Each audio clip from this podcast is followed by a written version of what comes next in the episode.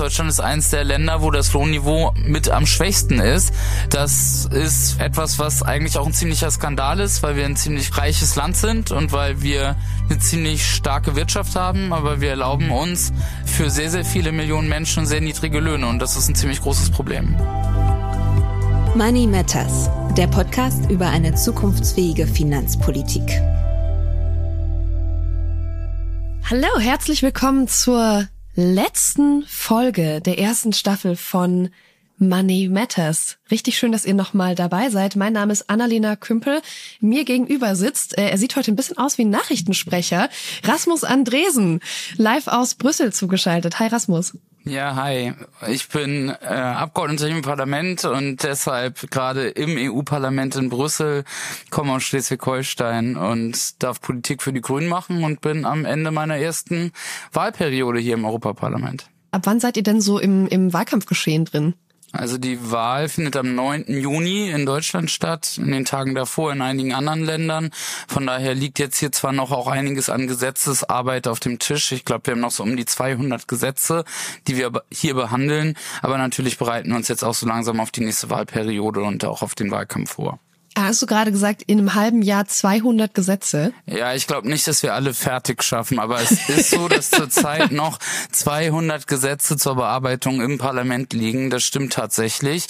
Aber man macht jetzt natürlich auch ein bisschen stärkere Priorisierungen, ähm, weil man wahrscheinlich nicht mehr alles fertig schaffen kann. Aber zum Glück mache ich das ja nicht alleine, sondern hier sitzen ja noch 704 andere Abgeordnete und äh, gemeinsam äh, kriegen wir dann, glaube ich, auch noch einiges auf die Kette in den nächsten Wochen. Geil. Umso schöner, dass du dir trotzdem Zeit genommen hast für unseren Podcast. Und wir sind heute das allererste Mal nicht in einem Raum. Ich sitze in meinem Studio in NRW und du sitzt im Studio in Brüssel. Genau. Und normalerweise, unsere Hörerinnen und Hörer kennen das, haben wir einen Gast noch mit dabei und sprechen über ein bestimmtes Thema.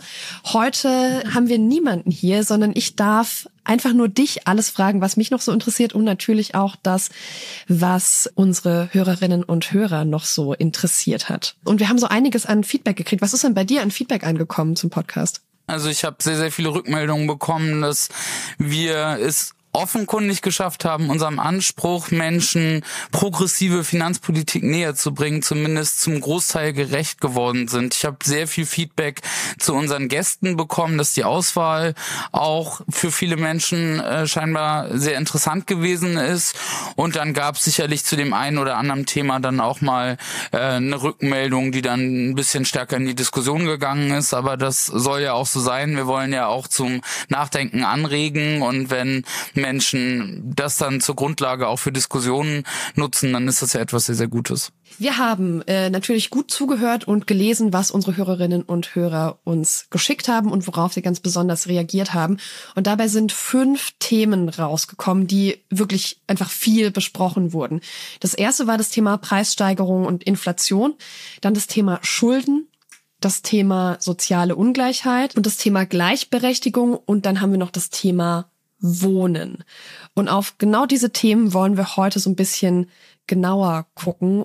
Lass uns mit dem Thema soziale Ungleichheit anfangen. Darüber haben wir mit Ulrich Schneider schon gesprochen vom Paritätischen Wohlfahrtsverband. Es war ein wahnsinnig beeindruckendes Interview und da haben wir auch schon erfahren, diese Ungleichheit kann schon zu einer Spaltung in der Gesellschaft führen. Das heißt, da ergeben sich gerade verschiedene Probleme. Was können wir denn aus finanzpolitischer Sicht tun, um Ungleichheit, um dieser Ungleichheit entgegenzuwirken? Also man kann eine ganze Menge tun. Ich glaube zum einen, dass wir über gerechte Steuerpolitik sprechen müssen. Also Menschen, die wenig Einkommen haben, über unser Steuersystem stärker zu entlasten und auf der anderen Seite dann aber vor allem hohe Vermögen, also die, die in den Jahren auch gerade massiv angestiegen sind, stärker zu besteuern. Das ist eine Möglichkeit. Man kann Unternehmensgewinne stärker besteuern, Profite von, von großen Konzernen höher besteuern, um das Geld dann wieder einzusetzen, um entweder stärker zu investieren oder Menschen auch sozial zu entlasten. Und man kann auch Gesetze erlassen, um beispielsweise sich darum zu kümmern, dass das Lohnniveau steigt und dass weniger Menschen zu Armutslöhnen beschäftigt sind, sondern dass sie mit ordentlichen Mindestlöhnen, mit armutsfesten Löhnen dann halt eben auch eine Chance haben, mit ihrer Arbeit dann auch wieder vernünftige Einkommen zu bekommen. Was steht denn aus diesem Themenbereich jetzt konkret an, noch in den ist da irgendwas dabei in den 200 Gesetzen, die da gerade noch rumliegen in der EU?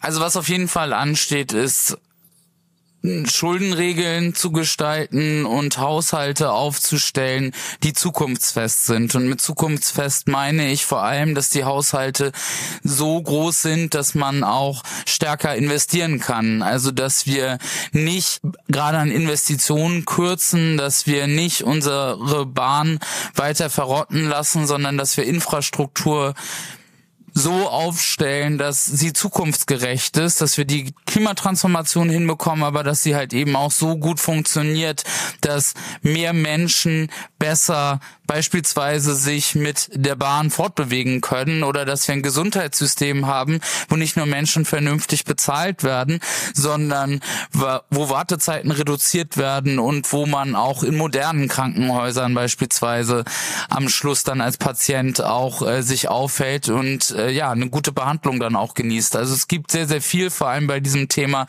wie sieht eigentlich ein öffentlicher Haushalt aus auf europäischer Ebene, aber auch national, wo wir gerade auch noch sehr sehr stark dran arbeiten arbeiten und wo wir probieren, das Regelwerk so auszugestalten, dass es halt eben nicht immer nur darum geht, Schulden zu begrenzen, sondern dass es darum geht, was für eine Qualität wirklich am Ende auch bei rauskommt.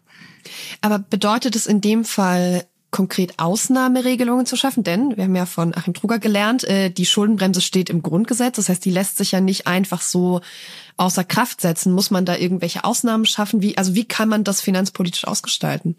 Also es gibt ja unterschiedliche Ebenen. Auf europäischer Ebene sitzen wir gerade tatsächlich dran, das Regelwerk zu verändern, zu überlegen, wie können wir es schaffen, auch mehr Investitionen, gerade in soziale Infrastruktur, Krankenhäuser, Bildungssystem und aber auch in grüne Infrastruktur, also den klimagerechten Umbau beispielsweise unserer Wirtschaft. Wie können wir das so ausgestalten, dass wir am Ende mehr Geld auch in die Hand nehmen können und investieren können?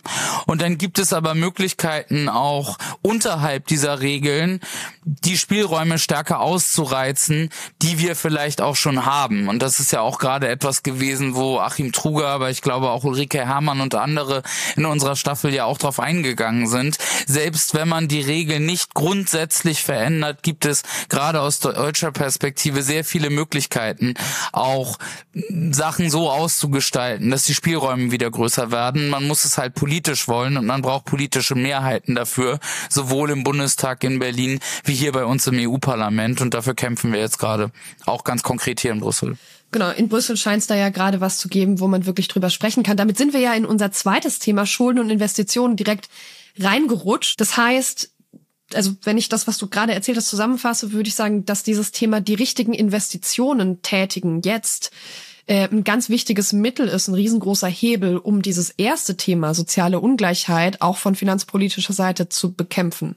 Ja, absolut. Also unter anderem auch, weil es ja vor allem Menschen sind, die wenig Geld haben, die äh, sehr stark von öffentlicher Infrastruktur profitieren. Also reiche Menschen können sich äh, es auch erlauben, ähm, sehr viel Geld in die Hand zu nehmen, um sich ein gutes Leben zu leisten. Das können Menschen mit wenig Einkommen nicht so gut. Das heißt, wenn wir ein schlechtes Bildungssystem haben, weil wir vor allem in den letzten Jahren an unseren Schulen gespart haben oder zu wenig Kita-Plätze haben, dann ist es etwas, wovon Menschen, die weniger Einkommen haben, ähm, am meisten drunter leiden. Und deshalb glaube ich, dass gerade wenn man äh, öffentliche Investitionen stärkt, dass davon Menschen profitieren, die es sich halt eben nicht leisten können, in einer Welt zu leben, wo man sich alles hinzukaufen muss.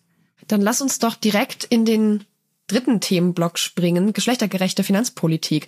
Dazu haben wir in Folge 8 mit äh, Professor Miriam Rehm gesprochen, Professorin für Sozioökonomie und sie hat den ähm, Schwerpunkt empirische Ungleichheitsforschung. Und ich weiß, wir sind beide aus dem Interview rausgegangen und ich zumindest war sehr überrascht, wie ungleich das Thema Finanzpolitik noch ist. Diese ganzen Interviews sind ja jetzt zwar schon ein paar Wochen her, aber hat sich denn seitdem schon irgendwas getan? Also grundlegend nicht, aber wir sind als Grüne hier eine Fraktion, die sehr, sehr stark in den Verhandlungen da immer auch darauf hinweist und die auch in den letzten Monaten ähm, durchgesetzt hat, dass die EU-Kommission beispielsweise über diese Fragen überhaupt erstmal berichtet. Ja, und das haben wir, glaube ich, auch in der Folge gemeinsam festgestellt.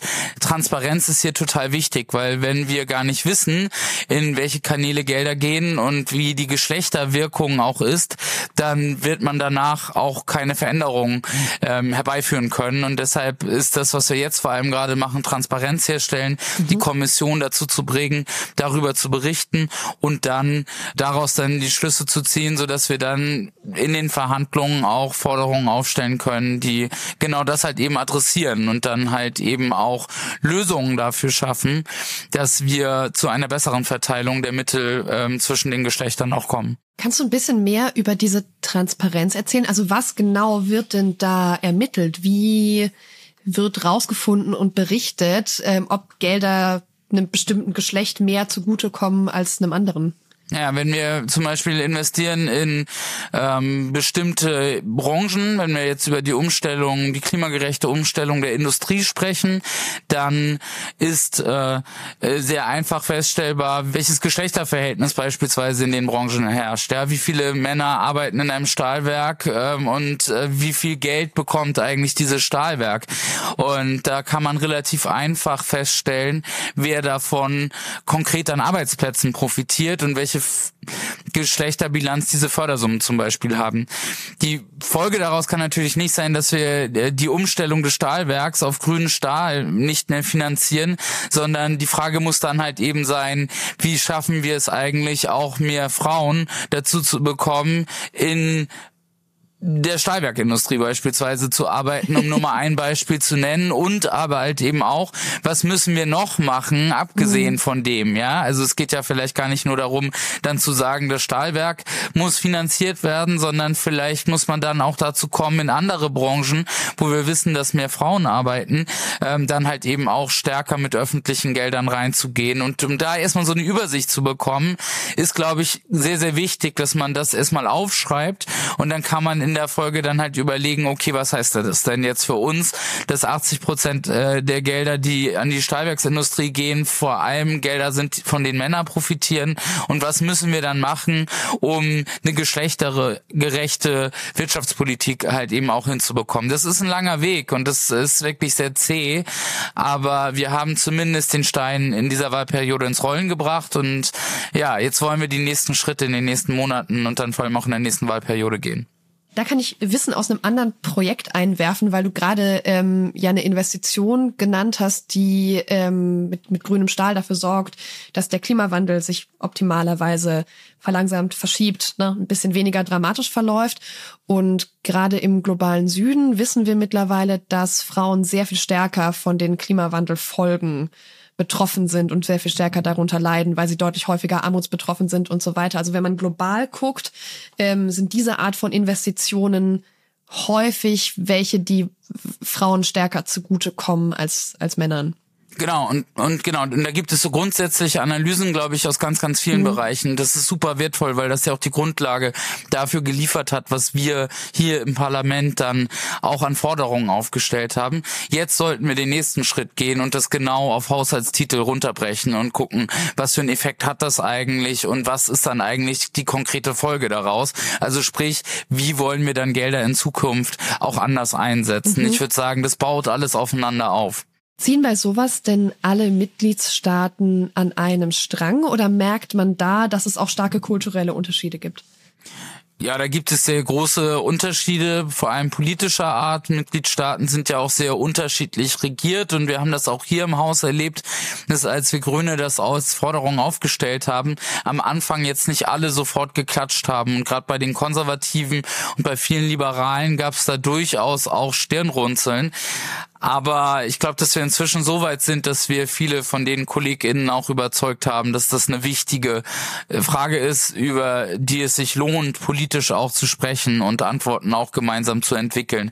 Und was natürlich auch immer hilft, ist, wenn wir auch bei politischen Entscheidungen eine gemischte Geschlechterbilanz haben. Wenn nur Männer Haushalts- und Finanzpolitik machen und in den Ausschüssen sitzen, dann hilft das zumindest nicht. Deshalb brauchen wir auf jeden Fall auch mehr Frauen in dem Bereich. Okay, mehr Frauen in die Finanzpolitik. Damit Absolut. machen wir das Thema Geschlechtergerechtigkeit ähm, zumindest für diesen Podcast ein bisschen zu und gehen zum Thema Arbeit. Darüber haben wir mit äh, Sebastian Dulin von der Hans-Böckler-Stiftung gesprochen in diesem Podcast. Und du hast ja auch vorhin schon angesprochen, dass äh, Menschen gerade real an Einkommen verlieren. Also die Summe auf ihrem Konto wird nicht kleiner, aber das Geld ist weniger wert. Das heißt, man kann weniger davon kaufen. Und das macht ja auch wenn man aufs Thema soziale Gerechtigkeit schaut, wieder gerade den ärmeren Bevölkerungs Bevölkerungsschichten größere Probleme. Du hast schon das Thema Mindestlohn angesprochen. Warum steigen die nicht ähm, parallel dazu, dass sich irgendwie alle Preise so erhöhen? Also in Deutschland ist es so, dass ähm, die Höhe des Mindestlohns von der Mindestlohnkommission festgesetzt wird. Da sitzen Vertreter in der Arbeitgeber und der Arbeitnehmer, also der äh, Industrie- und Arbeitgeberverbände, wenn man so will, und auf der anderen Seite von äh, Gewerkschaften, die das miteinander besprechen und die unter dem Ratschlag von Experten, von wissenschaftlichen Erkenntnissen sich überlegen, wo soll der Mindestlohn liegen. Jetzt ist es aber so, dass beispielsweise bei der letzten Erhöhung in äh, Deutschland, die ist erst ein paar Monate her, die Arbeitgeberseite also sprich die ähm, Vertretung der ja, Unternehmen, der UnternehmerInnen, ähm, die Gewerkschaftsleute überstimmt hat. Und ist das erste Mal jetzt auch dazu gekommen ist, dass man nicht im Konsens darüber äh, entschieden hat, sondern man ähm, mit knapper Mehrheit sich auf den Mindestlohn verständigt hat, äh, so wie er jetzt halt eben beschlossen wurde.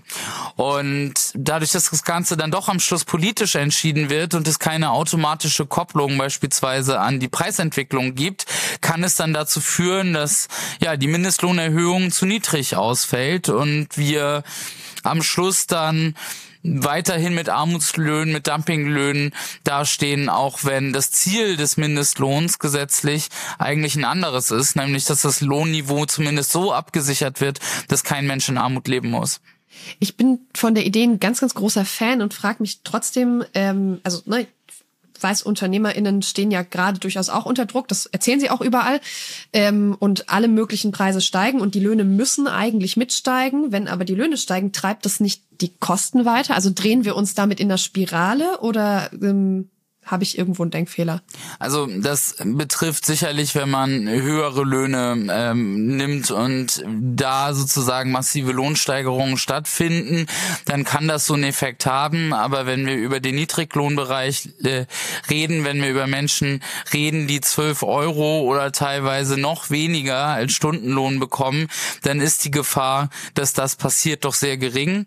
Und wir haben auch bei anderen äh, Lohnsteigerungen im Niedriglohnbereich in der Vergangenheit immer wieder erlebt, dass die volkswirtschaftlichen Effekte eher positiv waren. Also sprich, es, der Konsum wurde gesteigert und damit ist dann auch die Wirtschaft äh, stärker ins Laufen äh, gekommen und von daher sagen eigentlich die meisten ExpertInnen auch zum jetzigen Zeitpunkt, dass beispielsweise Mindestlohn von 13,50 Euro oder 14 Euro, dann sind wir ungefähr auf dem Level, was die EU empfiehlt, leider nicht verbindlich, aber immerhin empfiehlt, dass äh, das etwas etwas wäre, was durchaus positive wirtschaftliche Effekte hätte, gerade in so einem Land wie Deutschland, wo das Lohnniveau insgesamt doch schon sehr niedrig ist und wirklich sehr, sehr viele Menschen ähm, im Niedriglohnbereich festhängen und auch keine wirkliche Chance haben, da rauszukommen. Deshalb ist ähm, die Gefahr, glaube ich, geringer als das, was uns einige immer weismachen wollen. Entschuldigung, hast du gerade gesagt, das Lohnniveau in Deutschland ist niedrig? Ja, Deutschland hat einen sehr, sehr großen Niedriglohnsektor und das sieht man allein daran, dass wenn man den Mindestlohn jetzt beispielsweise auf knapp 14 Euro anheben würde, dann würden davon neun Millionen ArbeitnehmerInnen profitieren. Das ist äh, nicht wenig, ja. Neun Millionen Menschen, das ist eine ganze Menge, selbst mhm. in so einem großen Land wie Deutschland. Das heißt, Deutschland ist eines der Länder, wo das Lohnniveau mit am schwächsten ist, ähm, gemessen an der Wirtschaftsstärke, gemessen an äh, den Lebenshaltungskosten. Und das ist ist etwas, was eigentlich auch ein ziemlicher Skandal ist, weil wir ein ziemlich reiches Land sind und weil wir eine ziemlich starke Wirtschaft haben, aber wir erlauben uns äh, für sehr, sehr viele Millionen Menschen sehr niedrige Löhne und das ist ein ziemlich großes Problem. Ja, okay. Also ich sehe das wie du, aber dieser, ähm, dass Deutschland, äh, dass das Lohnniveau absolut niedrig ist, habe ich noch nie von irgendjemandem gehört und deshalb äh, wird ja auch immer mehr an Produktion ins Ausland verlagert. Aber natürlich hast du recht, wenn man es in Relation sieht zu dem, was hier Leben kostet und zu dem, was wir in Wirtschaftsleistung haben, dann ähm, ergibt diese Aussage auch sind, dann kann ich die nachvollziehen. Es macht ja auch nur Sinn, das Lohnniveau zu vergleichen mit den Lebenshaltungskosten. Mhm, also wenn Fall. Äh, die Preise deutlich höher sind äh, und man äh, deutlich mehr verdient, dann äh, ist äh, äh das ist der Effekt des hohen Lohns ja irgendwie geringer. Von daher ähm, ist es auf jeden Fall ein Vergleich, der glaube ich sehr sehr wichtig ist. Und so vergleichen wir es ja auch auf europäischer Ebene. Also die mhm. Europäische mhm. Union empfiehlt ja den EU-Staaten Mindestlöhne in der Höhe von 60 60 Prozent des Medianeinkommens, also so eine Art durchschnittlichen Einkommen, ähm, festzulegen, weil das sozusagen das ist, wo man sagt, wenn man darüber liegt, dann ähm, ist man überhalb des Armutsniveaus und wenn man drunter ist, dann ist man äh, unterhalb äh, der Armutsgrenze, also sprich lebt man in Armut und deshalb ist die Empfehlung über diese 60 Prozent zu gehen und natürlich ist das dann in Tschechien ein anderer Lohn in konkreten ja. Zahlen, als das in Deutschland der Fall ist. Lass uns damit die äh, Arbeits- und Lohnbox zumachen und zum äh, letzten Thema springen, das unsere Hörerinnen und Hörer sehr bewegt hat und das war das Thema Wohnen. Darüber haben wir mit Susanne Heeg vom Institut für Humangeografie in Frankfurt gesprochen. Ähm, und wir haben auf der einen Seite das Thema, es fehlen offensichtlich Wohnungen, es fehlt Wohnraum. Auf der anderen Seite scheint es sehr viel Wohnungsleerstand zu geben. Die Mieten sind unbezahlbar. Ähm, ist da in irgendeiner Form Besserung in Sicht? Liegt da noch irgendwas bei euch auf dem Tisch? Also ich glaube, dass man das auf allen politischen Ebenen adressieren muss und dass man auf Ebene der Bundesländer oder der Städte sehr viel tun muss, um einfach auch mehr Wohnungen zu bauen, sozialen Wohnungsbau auch zu ermöglichen. Wir brauchen Gesetze auf Bundesebene, äh, beispielsweise um Mietpreisexplosion zu begrenzen und wir brauchen auch mehr Gelder, um in den Wohnbereich halt eben auch ähm, hinein zu investieren. Auf europäischer Ebene können wir auch eben das tun, beispielsweise mit äh, auch äh, Investitionsmitteln, mit öffentlichen Mitteln halt eben auch in den Wohnbereich zu gehen. Aber was ich glaube, was besonders wichtig ist, ist sich mit einem Thema auseinanderzusetzen, was immer sehr stark unter dem Stichwort Finanzialisierung geschrieben wird.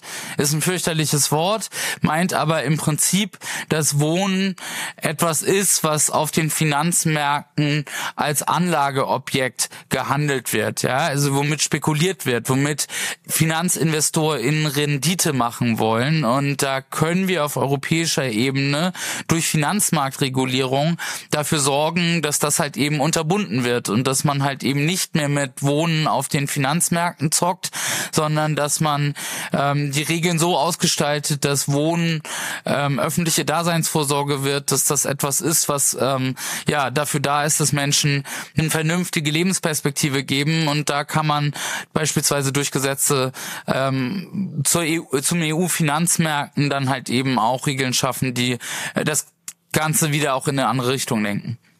Jetzt hast du gesagt, wir können das. Wie wahrscheinlich ist es, dass ihr das tun, tut am Ende, dass das passiert? Also das ist wahrscheinlich, wenn wir es schaffen, politische Mehrheiten dafür zu überzeugen. Und die haben wir gerade nicht, weil es sehr viele Parteien auch gibt, wie zum Beispiel Konservativen und die Liberalen, die das nicht wollen und die glauben, dass äh, der freie Markt da am besten funktioniert und die das ganz okay finden, dass große Immobilienkonzerne sehr, sehr viel Geld damit machen, dass sie ähm, Wohnungen aufkaufen. Nur das, was wir halt eben gerade sehen, ist, dass äh, die großen Immobilienkonzerne das halt eben nicht machen, um danach zu fairen Preisen Wohnraum anzubieten, sondern diese großen Immobilienkonzerne, um ihre Rendite zu erhöhen, beispielsweise in den letzten Jahren massive Mieterhöhungen auch durchgesetzt haben. Der Wohnungskonzern LEG, die haben mehrere tausend Wohnungen bei euch in Nordrhein-Westfalen, ähm, hat das zum Beispiel gemacht. Die haben in den letzten Jahren die, das Mietniveau um 15 bis 20 Prozent angehoben und äh, gleichzeitig 5 Milliarden Überschüsse gemacht. So, das heißt, es funktioniert irgendwie nicht mehr und ich glaube, dass das auch immer mehr Menschen einsehen, dass das keine nachhaltige Wohnungspolitik ist und dass das so nicht funktionieren kann. Und deshalb ist sozusagen unsere Aufgabe als PolitikerInnen, die das wollen, dafür Mehrheiten zu äh, mobilisieren und für alle Menschen, mhm. die das mit uns so sehen, äh, ist es die Aufgabe, dann halt eben auch Parteien und PolitikerInnen zu unterstützen, die äh, da das Ruder rumreißen wollen. Aber zurzeit fehlen uns die Mehrheiten. Aber das kann sich ja in ein paar Monaten dann noch ändern. Ja, dann mobilisier mal, genau. Wir sind ja jetzt, lau laufen ja jetzt Richtung die große Mobilisierungsphase mit dem Wahlkampf. Fünf Themen haben wir durchgesprochen. Ähm, was steht denn, welche Themen stehen denn jetzt für dich ganz persönlich im, im Vordergrund? Ich glaube, ich muss dich auf zwei beschränken, sonst werden wir hier nicht fertig, weil ich weiß, dass du dich immer mit super viel auf einmal beschäftigst, ähm, weil einfach sehr viel los ist bei euch. Aber was sind so die zwei Themen, die gerade ähm, ganz vorne stehen bei euch im Team? Also das eine ist wirklich Menschen die in Armut leben, aus der Armut zu holen. Über 90 mhm. Millionen Menschen in der Europäischen Union leben unterhalb der Armutsgrenze. Und es muss unsere politische Aufgabe sein, dafür zu sorgen, dass es in den nächsten Jahren deutlich weniger werden.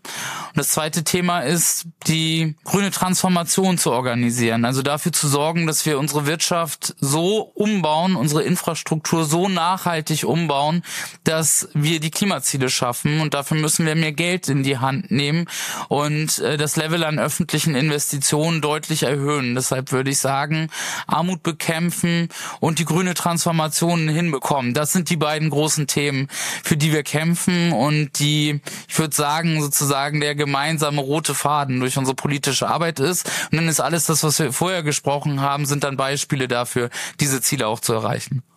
Ich sag's ja nicht gerne, aber wir sind jetzt am Ende unserer äh, letzten Folge dieser ersten Staffel. Aber wir wollen ja ganz gerne eine zweite Staffel machen und ähm, dafür brauchen wir auf jeden Fall auch euren Input. Rasmus, wo, wo geht der hin? Der Input äh, geht vor allem erstmal an äh, mich und an mein tolles Team, die ja auch sehr, sehr viel Arbeit in diesem Podcast gesteckt haben. Ähm, dafür auch nochmal vielen Dank. Und äh, melden kann man sich bei uns über sehr, sehr viele Wege. Über Social Media, über ähm, E-Mail. Äh, es gibt sehr, sehr viele Wege, um uns zu erreichen. Und wir lesen das alles und wir würden uns sehr, sehr freuen, ähnlich wie wir es jetzt über die unterschiedlichen Folgen auch schon bekommen haben, weiter auch Input zu bekommen, denn davon lebt unsere Arbeit.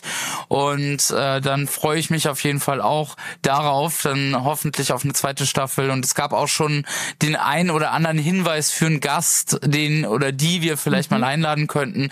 Und ich glaube, da gibt es viel Potenzial noch für viele weitere spannende Folgen. Yes, wenn ihr Themenwünsche habt, Fragen, Ideen für die nächste Staffel, dann meldet euch auf jeden Fall bei Rasmus. Wir freuen uns sehr darauf, das zu verarbeiten.